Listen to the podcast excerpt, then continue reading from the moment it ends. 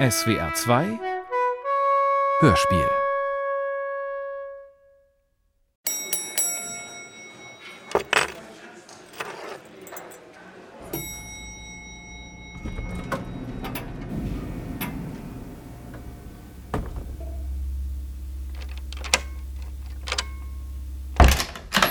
Der Speermann. Hörspiel von Stefan Krass.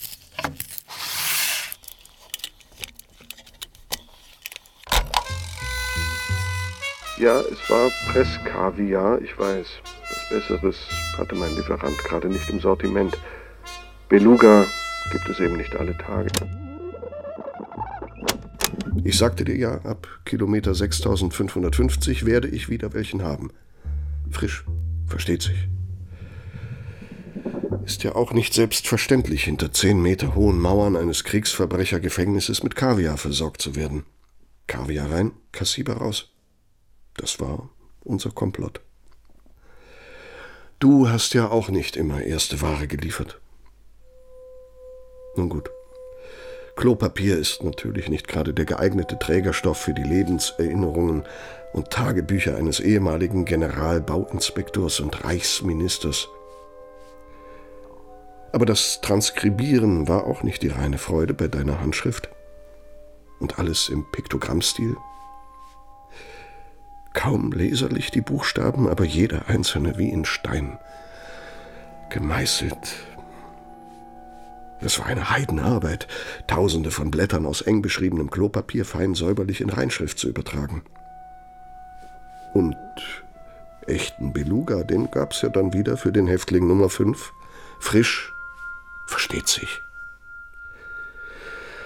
Weißt du eigentlich noch, Albert, wie wir in Kaviar und Champagner fast ertrunken wären, nachdem wir dem Chef in den Ausstellungssälen die großen Modellbauten gezeigt haben?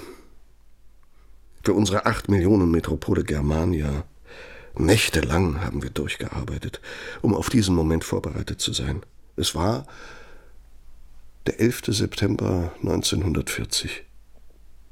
Der Führer kam durch den rückwärtigen Eingang über die Ministergärten in einem hellgrauen Straßenanzug. Das Innere der Soldatenhalle gefiel ihm besonders gut. Dann das Modell des mächtigen Triumphbogens.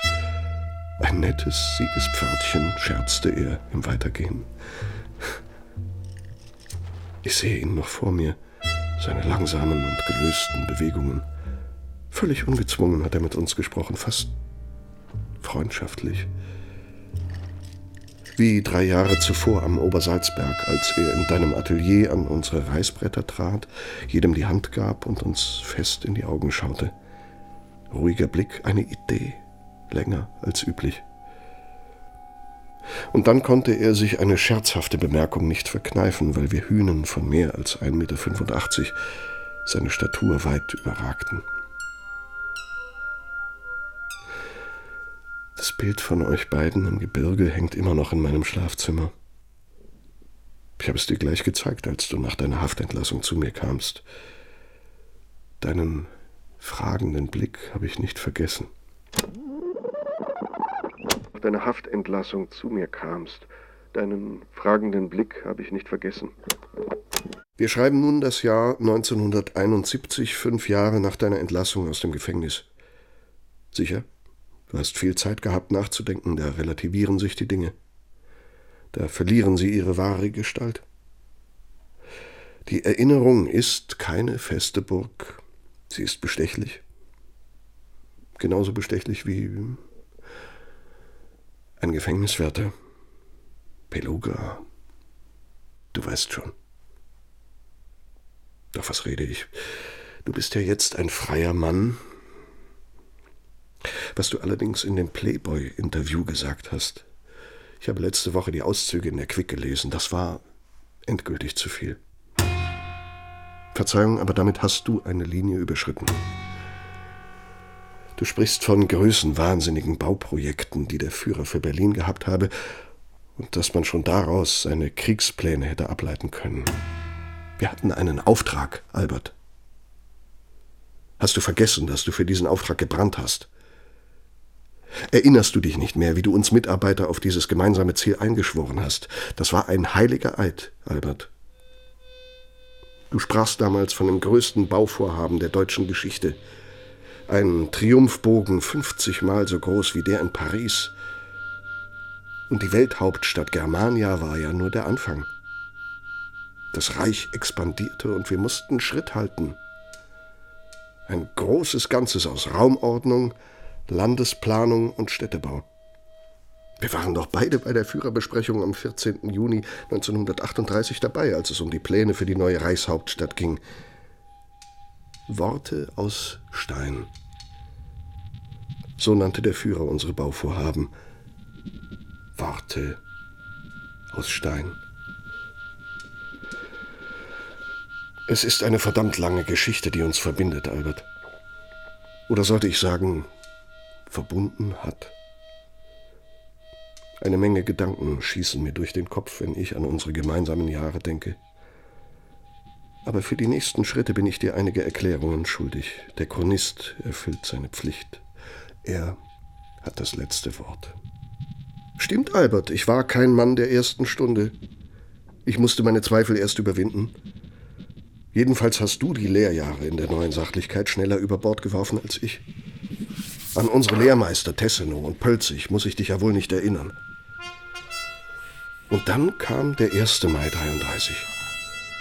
Berlin, Tempelhofer Feld. Die Massen jubelten dem Führer zu. Du hattest im Auftrag von Goebbels die künstlerische Gestaltung übernommen. Und ich war 1800 Kilometer östlich in Moskau auf dem Roten Platz. Stalin saß auf einem Riesenpodest, davor ein monströser Aufmarsch. Der wusste auch, wie man Massen organisiert. Und er wusste, wie man ganze Städte aus dem Boden stampft. Ja, ich hatte anfangs meine Schwierigkeiten mit Hitlers Neuklassizismus. Aber angesichts der historischen Bedeutung dieses Gesamtauftrags riss der Marschtritt der Bewegung auch in mir. Bitte streichen, Anschluss wie folgt. Ließ die politische Entwicklung auch in mir ein Interesse für die neue Baukunst entstehen. Und als dann die ersten tausend Kilometer Reichsautobahn fertig waren, da gab es für mich kein Halten mehr. Mensch, Albert, erinner dich. Wer ist da bitte? Zimmerservice. Herr Dr. Wolters, ich habe hier Ihre Bestellung. Ja, kommen Sie herein. Wo darf ich den Tee abstellen? Auf dem Tisch bitte. Die Zeitschriften und Bücher können Sie auf die Seite räumen. Selbstverständlich, Herr Dr. Wolters. Ach, hören Sie. Bringen Sie mir doch bitte noch eine Portion Kaviar. Beluga, frisch, versteht sich. Und dazu einen Champagner Grand Cru. Aber vergessen Sie nicht, einen richtigen Kaviarlöffel mitzubringen. Letztes Mal kam eine Kollegin von Ihnen mit einem Teelöffel. Das sollte in einem Haus wie diesem nicht passieren. Sehr gerne, Herr Dr. Wolters. Mensch, Albert, erinnere dich. Wir waren knapp 30, als es losging. Rohdiamanten, die nur darauf warteten, geschliffen zu werden. Die ganze Welt lag vor uns. Wir haben Achsen durch Kontinente gezogen, wie auf einem Billardtisch. Raumgreifendes Planen im Auftrag des Großdeutschen Reichs. Geschichte und Ganzheit. Und Germania sollte das marmorne Herzstück sein, das Kraftfeld. Was soll ich sagen, großer Rüstmeister, wenn ich jetzt, 26 Jahre nach Kriegsende, in der Quick als Quintessenz deiner Ausführungen lesen muss, dass wir heute alle in Auschwitz leben. In einer von der Technik terrorisierten Welt mit ihren Wasserstoffbomben, Interkontinentalraketen und chemisch-bakteriologischen Waffen. Das hast du ja fein hingekriegt. Chapeau. Groß denken und im universalen Maßstab formulieren kannst du immer noch.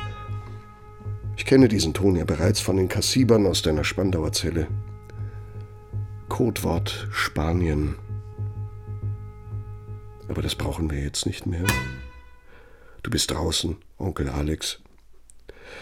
Und im Hotel Spanien ist ein Zimmer frei. Aber du solltest aufpassen. Ein Wort von mir. Du solltest aufpassen. Ein Wort von mir Bitte den letzten Halbsatz streichen, Fortsetzung nach aufpassen wie folgt. Worauf willst du hinaus, Albert? Die Verteidigungslinie, die du seit den Nürnberger Prozessen aufgebaut hast, Schuld auf sich nehmen und gleichzeitig auf Nichtwissen beharren, diese Strategie war doch erfolgreich. Musst du dich jetzt noch selbst überholen? Was haben wir falsch gemacht? Das waren die ersten Worte, als wir uns nach deinem Auszug aus Spanien wieder persönlich in die Augen sahen. Falsch gemacht. Wir haben gebaut, Albert. Wir waren Hitlers Erzbaumeister, dem Fußvolk der Parteisoldaten haushoch überlegen. Und so hat der Führer uns auch behandelt. Er war der große Steinmetz und wir waren seine Baumeister. Und dann, großer Rüstmeister, sagst du in diesem Interview, du glaubst nicht, dass es in einem Menschenalter, ich nehme an, in deinem, für Sünden dieses riesigen Ausmaßes irgendeine Sühne geben könne. Ich habe schon vor einiger Zeit an Breker geschrieben, der Albert muss aufpassen, dass er nicht auch noch die Schuld der ganzen Menschheit auf sich nimmt. Dann stiehlt er Jesus die Show. Da kann er ja gleich als Prediger durch die Lande ziehen, sein Geld unter die Opfer des Nationalsozialismus verteilen und von Heuschrecken und wildem Honig leben. Dieses neue Image, das du dir aus Gründen der Selbsterhaltung aufgebaut hast, geht mir gegen den Strich in jeder Hinsicht. Nochmal unter Freunden, Onkel Alex, wie lebt es sich denn mit einer Schuld riesigen Ausmaßes? Du hast die Verantwortung für den Tod von Millionen Menschen auf dich genommen und gleichzeitig auf Nichtwissen plädiert. Du hast nicht stur geleugnet, dich nicht auf einen Befehlsnotstand berufen. Nein, du wolltest klüger sein. Du läufst über dünnes Eis, mein Lieber. Verdammt dünnes Eis. Aber warum überhaupt diese feinsinnigen Unterschiede? Bei dir liegt doch gar keine Schuld vor. Nürnberg war reines Siegerrecht. Also lassen wir es dabei. Sonst belastest du noch das ganze deutsche Volk. Sonst belastest du noch das ganze deutsche Volk. Weißt du noch, was der Führer dir hat ausrichten lassen, als du 1944 auf Leben und Tod lagst und Hitler deinen Rücktritt angeboten hast? Weißt du noch, was der Führer dem Boten aufgetragen hat? Bestellen Sie Speer, dass ich ihn lieb habe. Ja, das hat er gesagt. Dass ich ihn lieb habe. Der Führer hat an dich geglaubt, Albert. Du warst der Primus unter seinen Künstlern, sein Liebling. Und ich war, du gestattest diese kleine Reminiszenz, dein engster Mitarbeiter, der zweite Mann. Im Übrigen, wenn ich dir nach der Entlassung aus Spandau nicht den Arsch gerettet hätte. Den Arsch gerettet hätte. Genau, Albert, den Arsch gerettet. Verdammt nochmal. Ich habe dir den Arsch gerettet. Das weißt du genauso gut wie ich. Ohne mich wärst du heute gar nicht in der Position, den Sühneapostel zu spielen. Da wärst du nämlich nach deiner Ausreise aus Spanien gleich wieder vor dem Kadi gelandet und ruckzuck eingefahren. Aus dem Gerichtssaal direkt in den Knast. So schnell geht das, mein Lieber. Aber diesmal für immer und ohne Beluga. Jetzt mal Klartext. Wer hat denn die Hinweise auf die 23.765 zwangsgeräumten jüdischen Wohnungen in Berlin aus den Chroniken deiner Dienststelle verschwinden lassen? Wo sind die 75.000 Bewohner denn bitte hingekommen? Wo sind sie gelandet? Die zwangsevakuierten Juden in Auschwitz vielleicht? Diese Frage eines bundesdeutschen Richters habe ich dir erspart. Ich höre den Staatsanwalt schon aus deinen Tagebüchern zitieren. 28. Mai 1948, Traum der letzten Nacht. Unser Dackel kommt aus dem Wald, eine Seite ist aufgerissen, die Knochen schauen heraus, der Dackel leckt meine Hand, ich weine. Das wäre doch ein Fest für den Herrn Staatsanwalt. Die Tränen um den armen Dackel und das Schicksal der zwangsevakuierten Juden gegeneinander aufzurechnen. Nein, mein Lieber. Du täuschst dich, wenn du mir schreibst, deine Nürnberger Totalerklärung bedeute alles inklusive ein Wort von mir.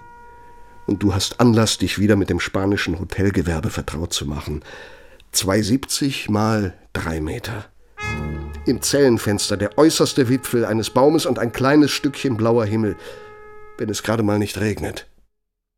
Das war kein Spaziergang, die ganzen Chroniken judenfrei zu machen. Dafür haben Marion und ich Wochen gebraucht.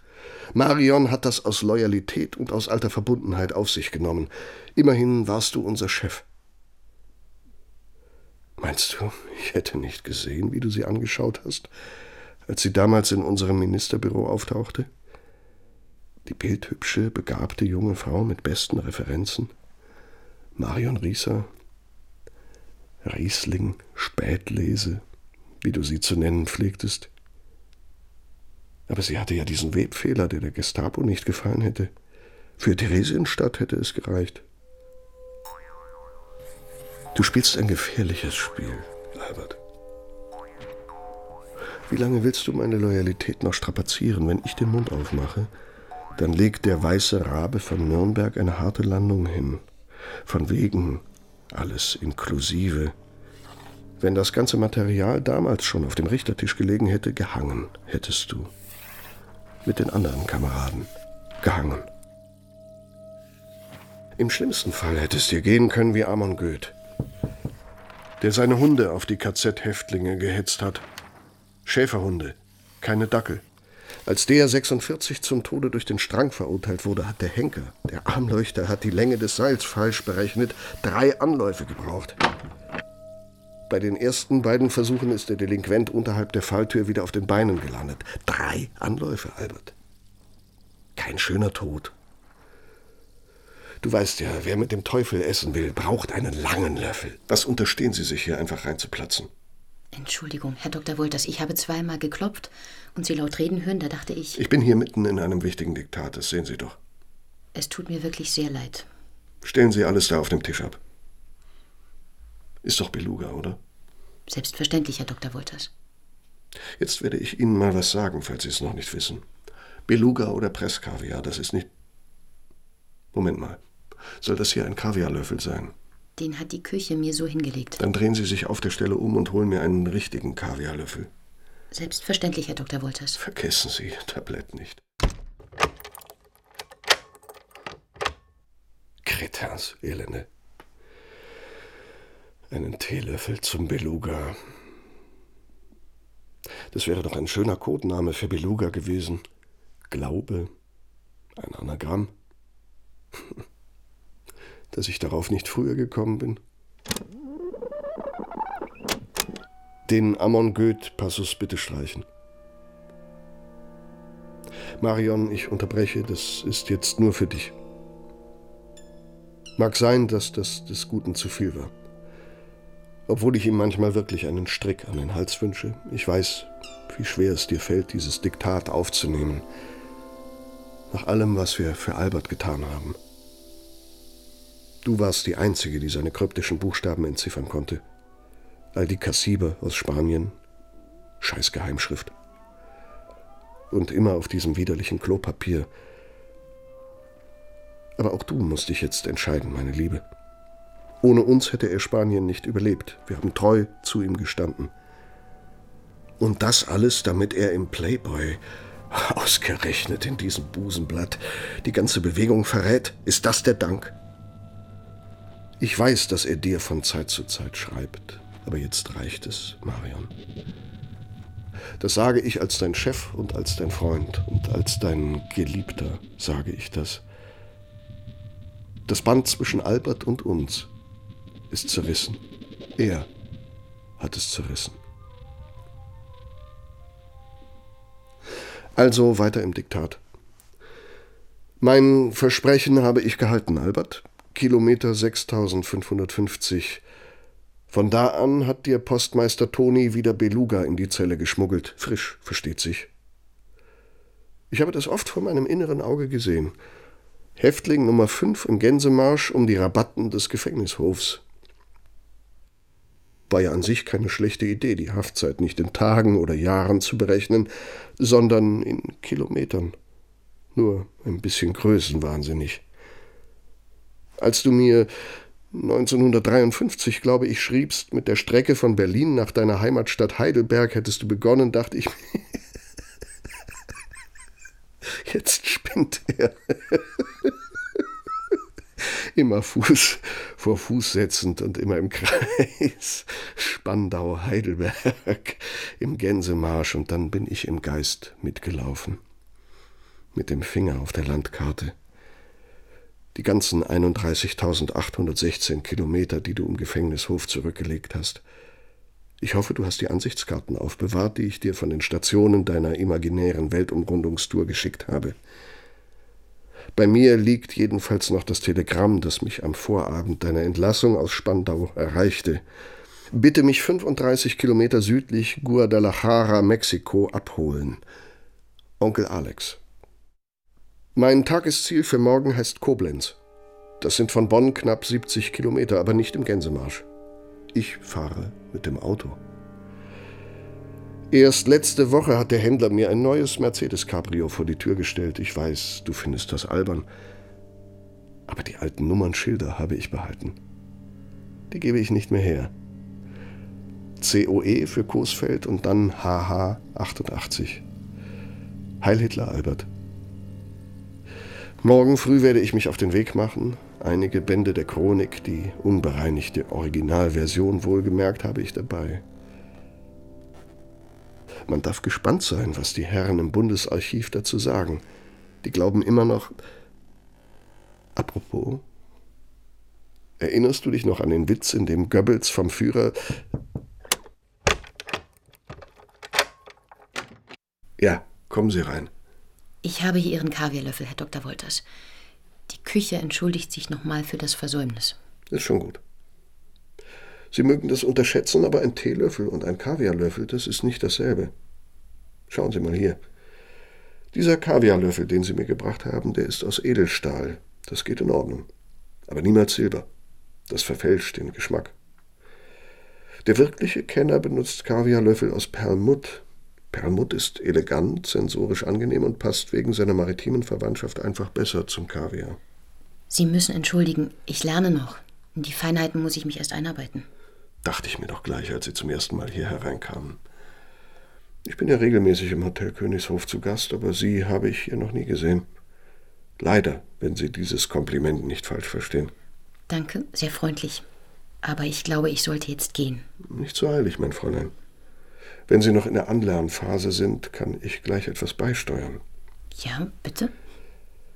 Hat man Sie eigentlich schon mit der Geschichte dieses Hauses vertraut gemacht? Nein, dazu habe ich noch keine Zeit gehabt. Dann sollten Sie wenigstens wissen, wer dieses Haus gebaut hat. Ich spreche von dem Architekten des Hotels Königshof, der steht nämlich vor Ihnen. Ich habe dieses Hotel gebaut. Und das wusste ich nicht. Sehen Sie. Aber ich weiß, dass der erste Gast der italienische Staatspräsident war. Genau. 1956 und später kamen noch viele hohe Staatsgäste hinzu. Ja, der Kennedy war hier und Nixon. Die haben alle in dieser Suite gewohnt. Richtig. Und jetzt wohne ich hier. Das steht dem Baumeister dieses Hauses ja wohl zu. Ich glaube, ich muss jetzt wirklich gehen. Aber platzen Sie nicht wieder einfach so ins Zimmer. Und vergessen Sie, was Sie da vorhin gehört haben. Ich meine die Sache mit dem Henker. Ich sammle Motive für einen neuen Kriminalroman und diktiere aufs Band. Ich melde mich, wenn ich Sie nochmal brauche. Sehr gerne, Herr Dr. Wolters.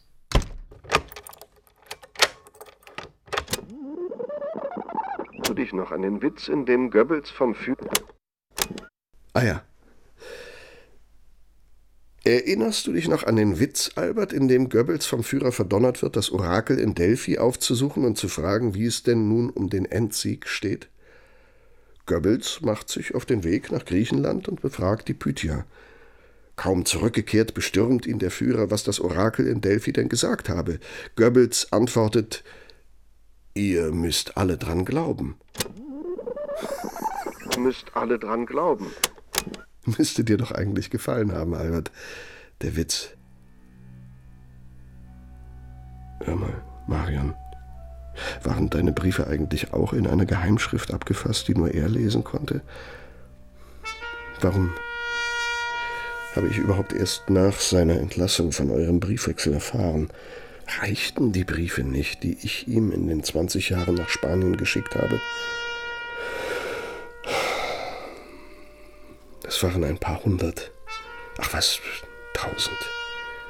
Du hast sie doch alle abgetippt. War da etwas zu ergänzen oder zurechtzurücken? Gibt es etwas, was du mir verschwiegen hast, Marion? Du hast doch nicht etwa das Playboy-Interview für ihn redigiert. Zwinge mich nicht, der Sache auf den Grund zu gehen. Eine verratene Lebensfreundschaft reicht, eine verratene Liebe.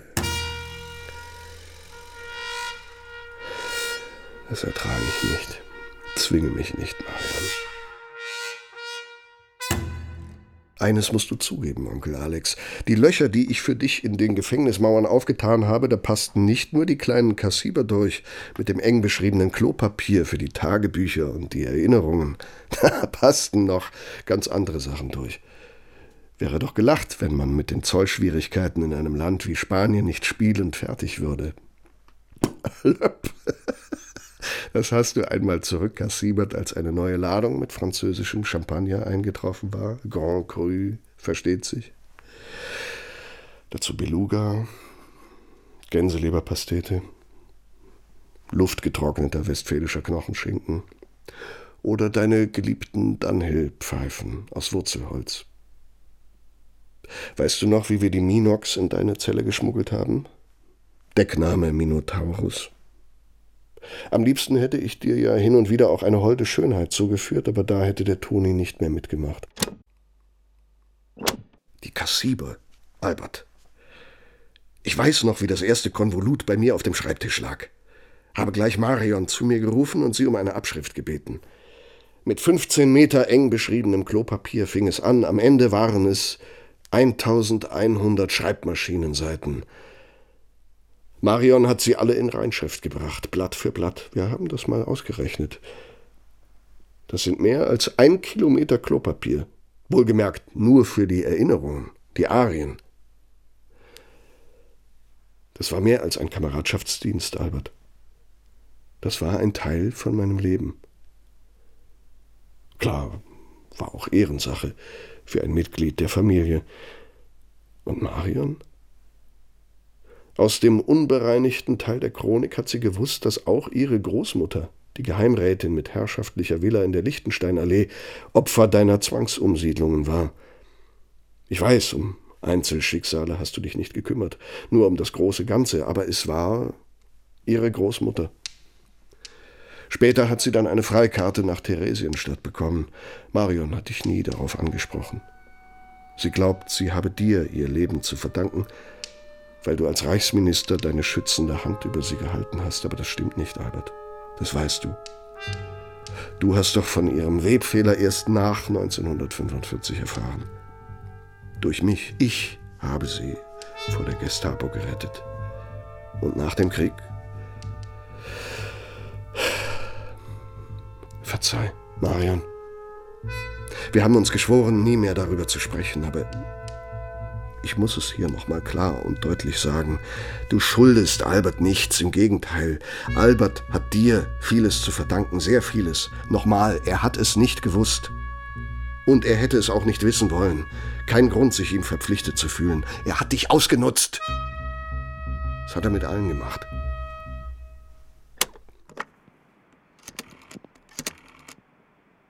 Rezeption?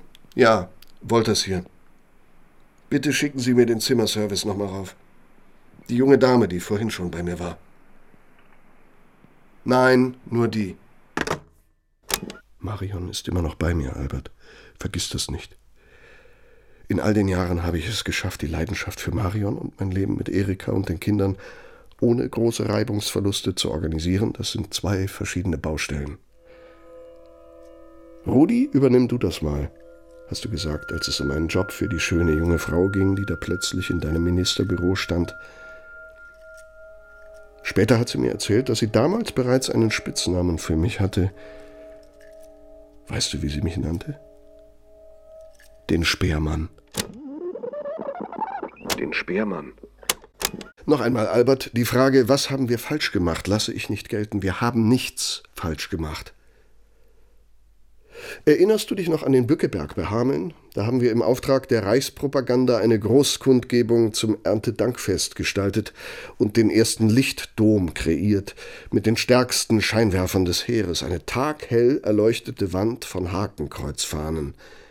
1935 hüllte dann das gebündelte Licht von Flakscheinwerfern das Zeppelinfeld auf dem Reichsparteitag der Ehre ein. Ein Lichtdom aus Strahlen, 16 Kilometer hoch, eine gewaltige Raumschöpfung. Was soll daran falsch gewesen sein? Entschuldigung, Herr Dr. Wolters. Ja, bitte, kommen Sie herein. Der Beluga war exzellent, aber mein Appetit ist noch nicht gestillt. Würden Sie mir noch eine Portion westfälischen Knochenschinken bringen mit Butter und Pumpernickel und dazu ein frisch gezapftes Pilz? Selbstverständlich. Welches Pilz hätten Sie denn gerne? Ein Dortmunder vom Fass. Sie sehen, ich kann meine westfälische Herkunft nicht verleugnen. Übrigens, wir sprachen doch über die Staatsmänner, die hier im Hause verkehrt haben. Wenn Sie da unten in der Empfangshalle auf die Ahnengalerie mit den deutschen Bundespräsidenten schauen, der zweite von links, Heinrich Lübke, auch ein Westfale, waschecht aus Enkhausen im Sauerland. Ja, den kenne ich. Über den werden doch mal Witze gemacht. Als Bundespräsident war er kein großes Licht. Und geschnarcht hat er auch. Geschnarcht? Ja, da staunen Sie. Jetzt wollen Sie sicher wissen, woher ich das weiß. Nun, ich habe mit Heinrich Lübke sechs Wochen in einem Doppelbett geschlafen. Im Ernst? Aber da war der noch nicht. Nein, natürlich nicht. Das war gleich nach dem Krieg. In Augard in Schleswig-Holstein. Lübkes Bruder hatte da ein landwirtschaftliches Anwesen. Dort sind wir zum Schutz vor den englischen Besatzern untergekrochen und haben uns ein großes Bauerndoppelbett geteilt. Den Lübke kannte ich noch aus Kriegszeiten. Im Frühjahr 45 wurde er mir zugeteilt. Wir sind durch die zerstörten Städte gereist und haben wieder Aufbaupläne entworfen. Später kamen wir in meine Heimatstadt, Coesfeld. Das liegt zwischen Münster und der holländischen Grenze. Sagt Ihnen das was? Coesfeld mit COE. Nein, leider nicht. Ich erhielt den Auftrag, die Stadt wieder aufzubauen. Die Bombenangriffe hatten sie weitgehend zerstört. Von Lübke trennte ich mich bald. Der ging in die Politik. Ich blieb Architekt und bekam einen Auftrag nach dem anderen. Lübke war von Hause aus Vermessungsingenieur. Reichswiesenpieper habe ich ihn immer genannt. Erst wurde er Abgeordneter für die CDU, dann Landwirtschaftsminister, dann Bundespräsident. Musste der nicht zurücktreten, weil er Nazi war? Quatsch. Das hat die DDR-Staatssicherheit in die Welt gesetzt, dass er KZ-Baumeister gewesen sein soll. Eine üble Kampagne der DDR war das, sonst gar nichts. Als Planer ist Lübcke übrigens gründlich überschätzt worden. Mir war er jedenfalls keine große Hilfe. Was glauben Sie? Für uns Architekten und Stadtplaner war das damals eine Herkulesaufgabe, der ganze Wiederaufbau. Aber jeder von uns wusste genau, was er zu tun hatte. Ich hatte ja schon Erfahrungen mit solchen Großplanungen Anfang der 30er Jahre in Sibirien gesammelt. Ich wollte damals, als in Deutschland nichts mehr ging, zu Le Corbusier nach Paris, aber der winkte ab. Da bin ich als Spezialist zu Stalin gegangen und habe in Sibirien die Bauleitung für eine 25.000 Einwohnerstadt an der Eisenbahnstrecke nach Novosibirsk übernommen. Eine Heidenarbeit. Das kann ich Ihnen sagen. Und eine Grabeskälte. Später habe ich noch eine Siedlung für 10.000 Studenten entworfen. Sowas haben wir in Rekordzeit aus dem Brunnen gestampft. Eine ganz neue Stadt für 25.000 Einwohner. Das geht eben nur mit richtigen Spezialisten. Baumeistern. Übrigens, Sie haben doch vorhin gehört, dass ich aufs Diktiergerät gesprochen habe. Ja. Tut mir leid, dass ich da einfach reingekommen bin. Was haben Sie mich reden hören? Naja, die Sache mit dem Henker und dass er dreimal ansetzen musste. Vergessen Sie das. Es ist, wie gesagt, ein Roman, sonst nichts. Schauen Sie mal hier. Vor zehn Jahren habe ich schon mal einen Kriminalroman geschrieben. Der Einbruch in die Metropolbank ist bei Goldmann erschienen. Satzbau ist eben auch eine reizvolle Disziplin für einen Architekten. Hier, für Sie, zur gelegentlichen Lektüre mit den besten Empfehlungen des Autors. Danke. Das ist wirklich sehr nett von Ihnen. Sie können sich revanchieren. Mit Knochenschinken und einem frischen Dortmunder. Wird erledigt. Und vielen Dank nochmal.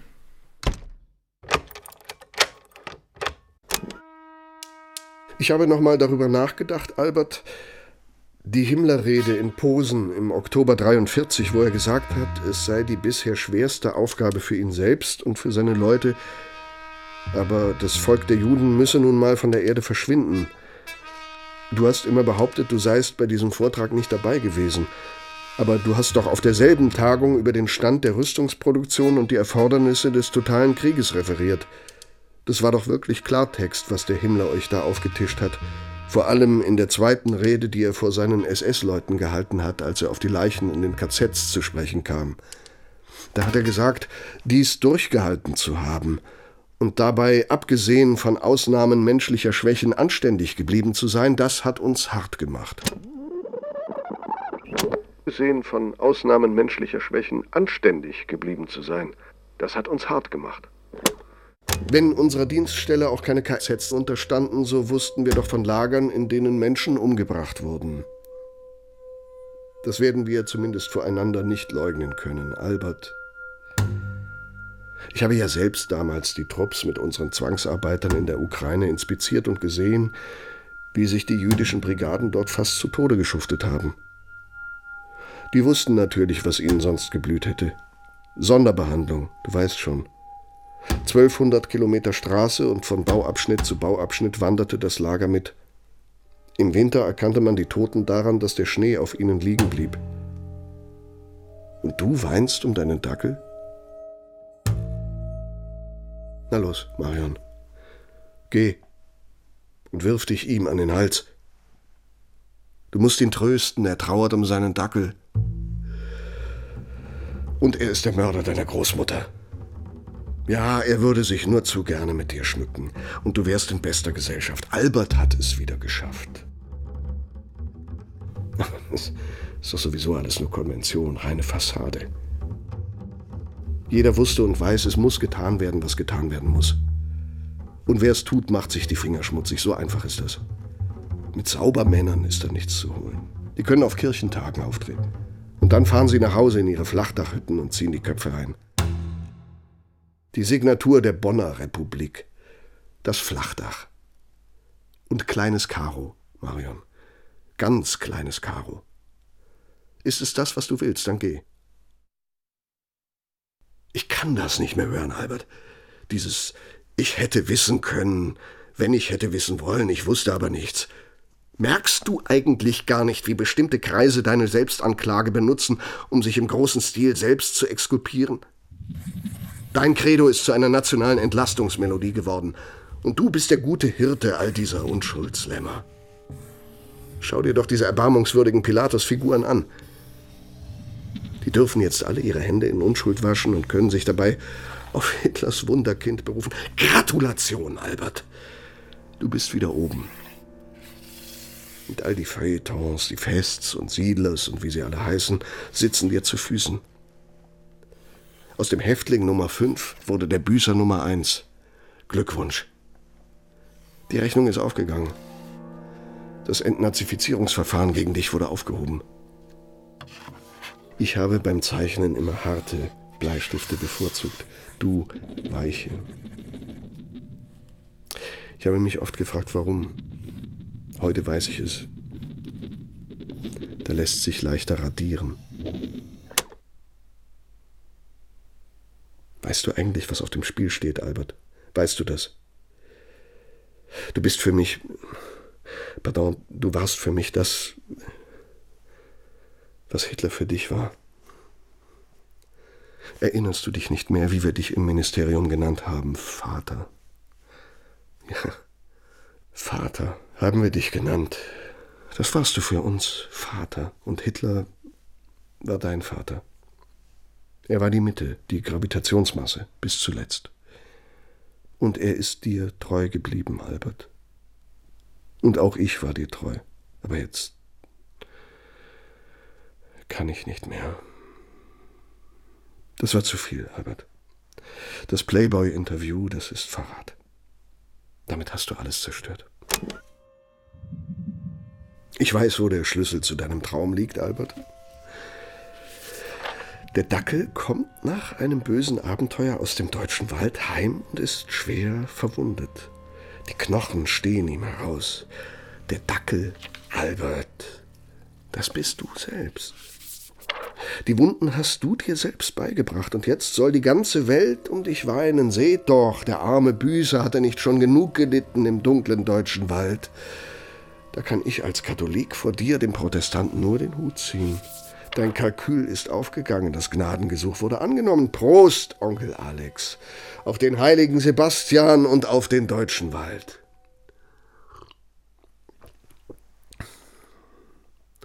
Da fällt mir unsere letzte Begegnung vier Wochen vor Kriegsende ein. Ich berichtete dir über die katastrophale Stimmung im Volk und die Frage, die sich viele Menschen damals stellten, warum Hitler nicht längst umgebracht worden sei. Du schautest mich fragend an, schließlich zogst du deine Pistole aus dem Halfter, legtest sie auf den Tisch und sahst mir ohne etwas zu sagen in die Augen. 600.000 Mark für den Vorabdruck der Spandauer Tagebücher in der Welt am Sonntag. Das hat mir die Sprache verschlagen. Hattest du mir nicht aus der Zelle geschrieben, du wolltest kein Geld für deine Veröffentlichungen? Weil das schmutziges Geld ist, das kotzt mich an.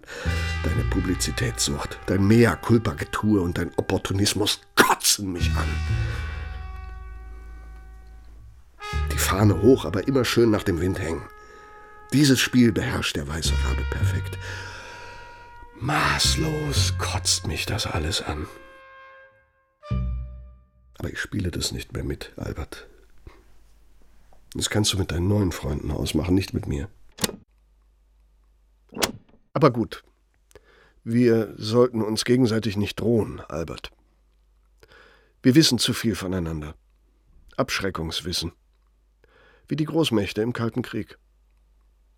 Aber es geht auch um die Wahrheit vor der Geschichte – ich habe dir immer gesagt, dass ich die Originalfassung der Chronik aller deiner Dienststellen, die ich seit dem 1. Januar 1941 geführt habe, zum gegebenen Zeitpunkt dem Bundesarchiv zur Verfügung stelle. Diese Entscheidung ist nicht verhandelbar. Zwischen uns wird es keine Aussprache mehr geben. Ich war dein Freund. Auch in der Spandauer Zeit. 19 Jahre, zwei Monate und 13 Tage, dein einziger und dein bester Freund. Deine Selbstsucht und der Ehrgeiz, als Hitlers reumütiger Paladin durchzugehen, waren dir wichtiger als unsere Freundschaft. Warum habe ich die Chronik nach dem Krieg in Zinkbehälter einlöten und im Garten meines Hauses in Coesfeld vergraben lassen, damit sie nicht in falsche Hände gerät und du nicht weiter belastet wirst? Die von mir gereinigte Version, die judenfreie, die ich dir nach deiner Ausreise aus Spanien ausgehändigt habe, hast du ins Bundesarchiv nach Koblenz gebracht. Aber du weißt so gut wie ich, großer Rüstmeister, dass es noch eine andere Fassung gibt. Die originale, die nicht gesäuberte. Die schmutzige. Und die ist bei mir. Es gibt übrigens auch von diesem Brief,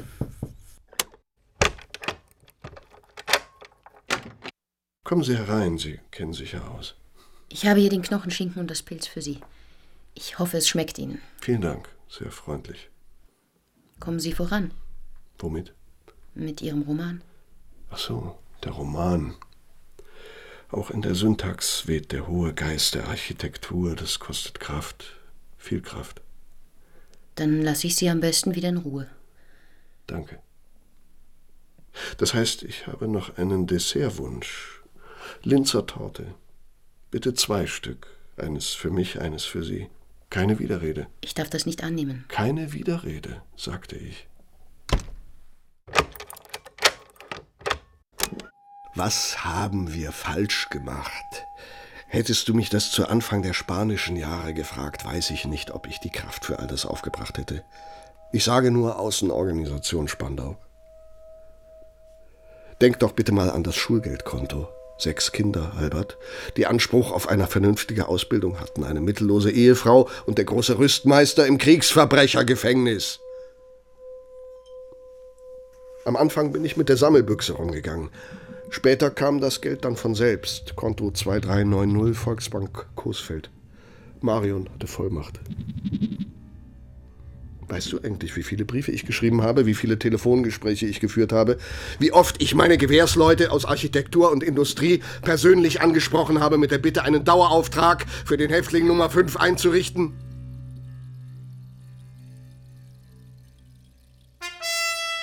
Ich will hier nicht ins kleinliche Aufrechnen gehen, aber auch in deinen Schriften hättest du meine Arbeit angemessen würdigen können. All die Pläne für die neue Reichshauptstadt, das war doch nicht nur auf deinem Mist gewachsen. Das haben wir zusammen gemacht, Albert. Der Führer ist mein Zeuge. Nur einmal beiläufig erwähnt hast du mich, sonst nichts. Kein Wort, keine Fußnote, nicht mal eine Widmung. Um mich zu schützen, wie du beteuert hast. Bist du da sicher? Wolltest du nicht in erster Linie dich selbst schützen?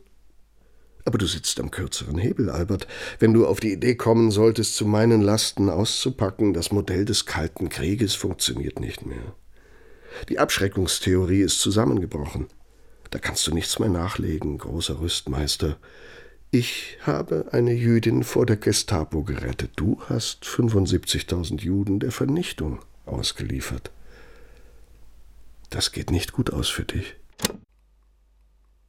Meinst du, ich hätte nicht gesehen, Marion, wie du ihn angeschaut hast, als er nach fast 20 Jahren im spanischen Exil bei uns in Coesfeld aufgetaucht ist? Und wie ihr in diesen Tagen immer wieder Blicke getauscht habt? War das Dankbarkeit, Loyalität, Freundschaft oder mehr? Er spielt mit gezinkten Karten und da bist du nur die kleine Karo-Dame. Er hat dich nicht gerettet, das weißt du, Marion. Ich war es. Ich habe das für uns getan. Wohl wahr. Du hast mich in der Hand. Ein Wort von dir und ich wandere ins Gefängnis. Wenn ich ihn jetzt ausliefere, was machst du dann mit mir? Lässt du mich fallen? Dann bist du allein. Niemand mehr da. Alle im Gefängnis.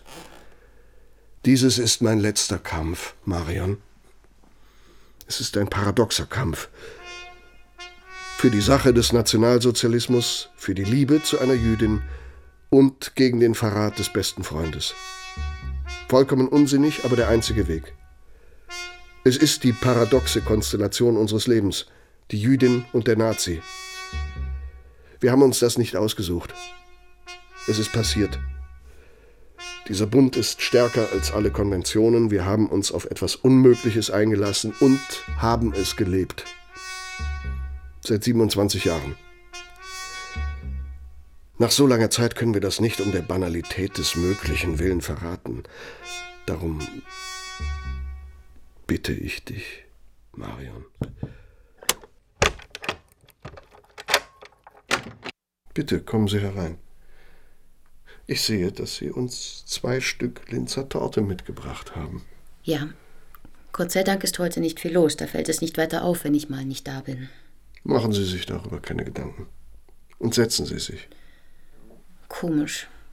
Jedes Mal, wenn ich jetzt da unten an den Fotos der Bundespräsidenten vorbeilaufe und den Lübcke sehe, muss ich an die Geschichte mit dem Doppelbett denken. Die ist wirklich gut. Wenn Sie jetzt ein neues Buch schreiben, können Sie die Geschichte nicht irgendwie. Sie meinen einbauen? Wo denken Sie hin? Ich habe Wichtigeres zu tun, als Anekdoten zu erzählen. Gerade habe ich eine Schrift über ganzheitliches Bauen abgeschlossen. Die Erhaltung des ökologischen Gleichgewichts der Landschaft ist heute unsere erste Aufgabe. Die Vergiftung der Luft, des Bodens, des Wassers und der Lebensmittel oder die Zerstörung der menschlichen Erbmasse, das sind Verbrechen, die weitaus schlimmer sind als irgendwelche politischen Entgleisungen der Vergangenheit. Ganzheit, Geschichte und Ganzheit, das sind immer meine Themen gewesen. Und sprechen Sie die Bücher alle auf Band? Ich meine, diktieren Sie die? Meine Büroleiterin tippt dann alles ab.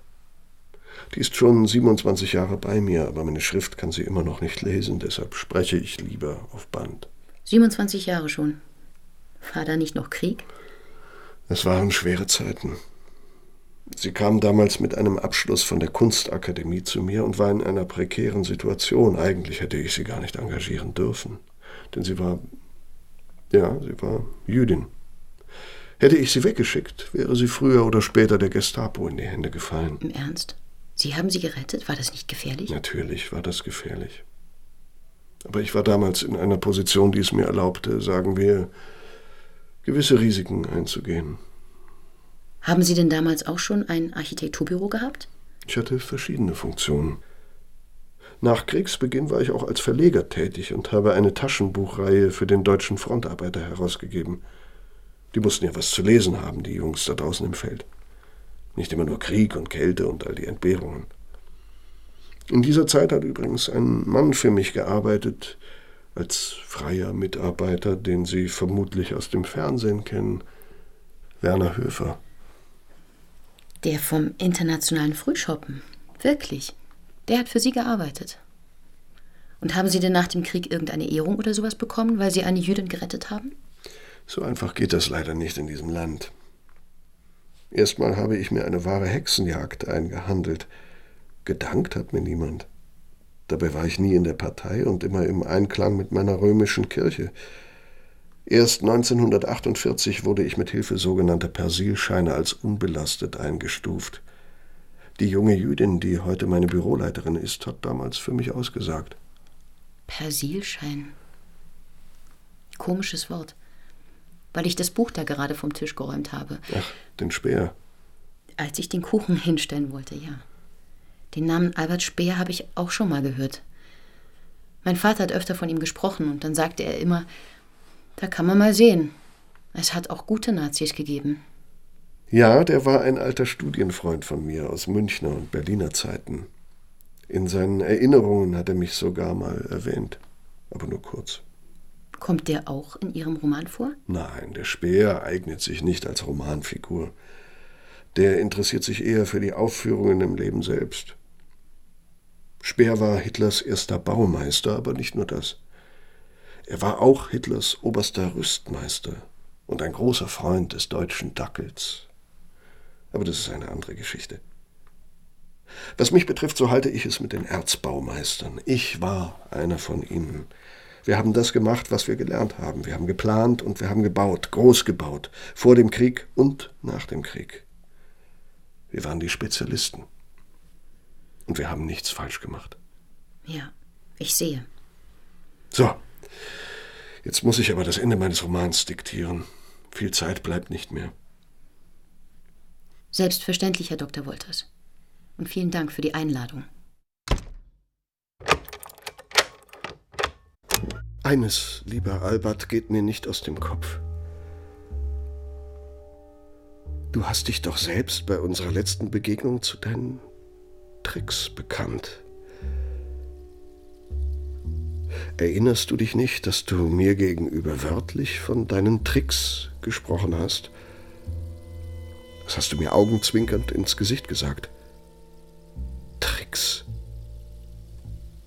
Nein, mein Lieber. Innerlich warst du nie ein Nationalsozialist. Dir ging es immer nur um deine Karriere. Aber mich täuschst du nicht mehr. Ich weiß um die Leichen, die du im Keller hast. Ich kenne deine Tricks, Albert. Und ein Staatsanwalt wird sich bald auch dafür interessieren.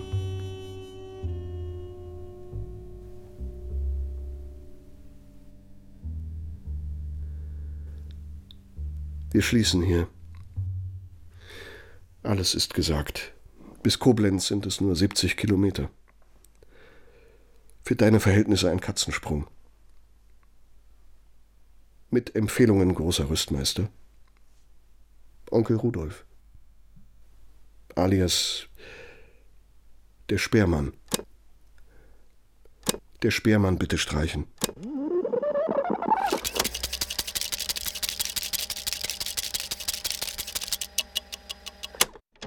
Der Speermann. Hörspiel von Stefan Krass. Es sprachen Rudolf Wolters, Matthias Brandt. Zimmermädchen Caroline Junghans. Ton und Technik Johanna Fegert, Dietmar Rözel und Sonja Röder. Musik Steffen Schleiermacher. Regie Ulrich Lampen. Produktion Südwestrundfunk 2015. Dramaturgie Eckhard Skorupa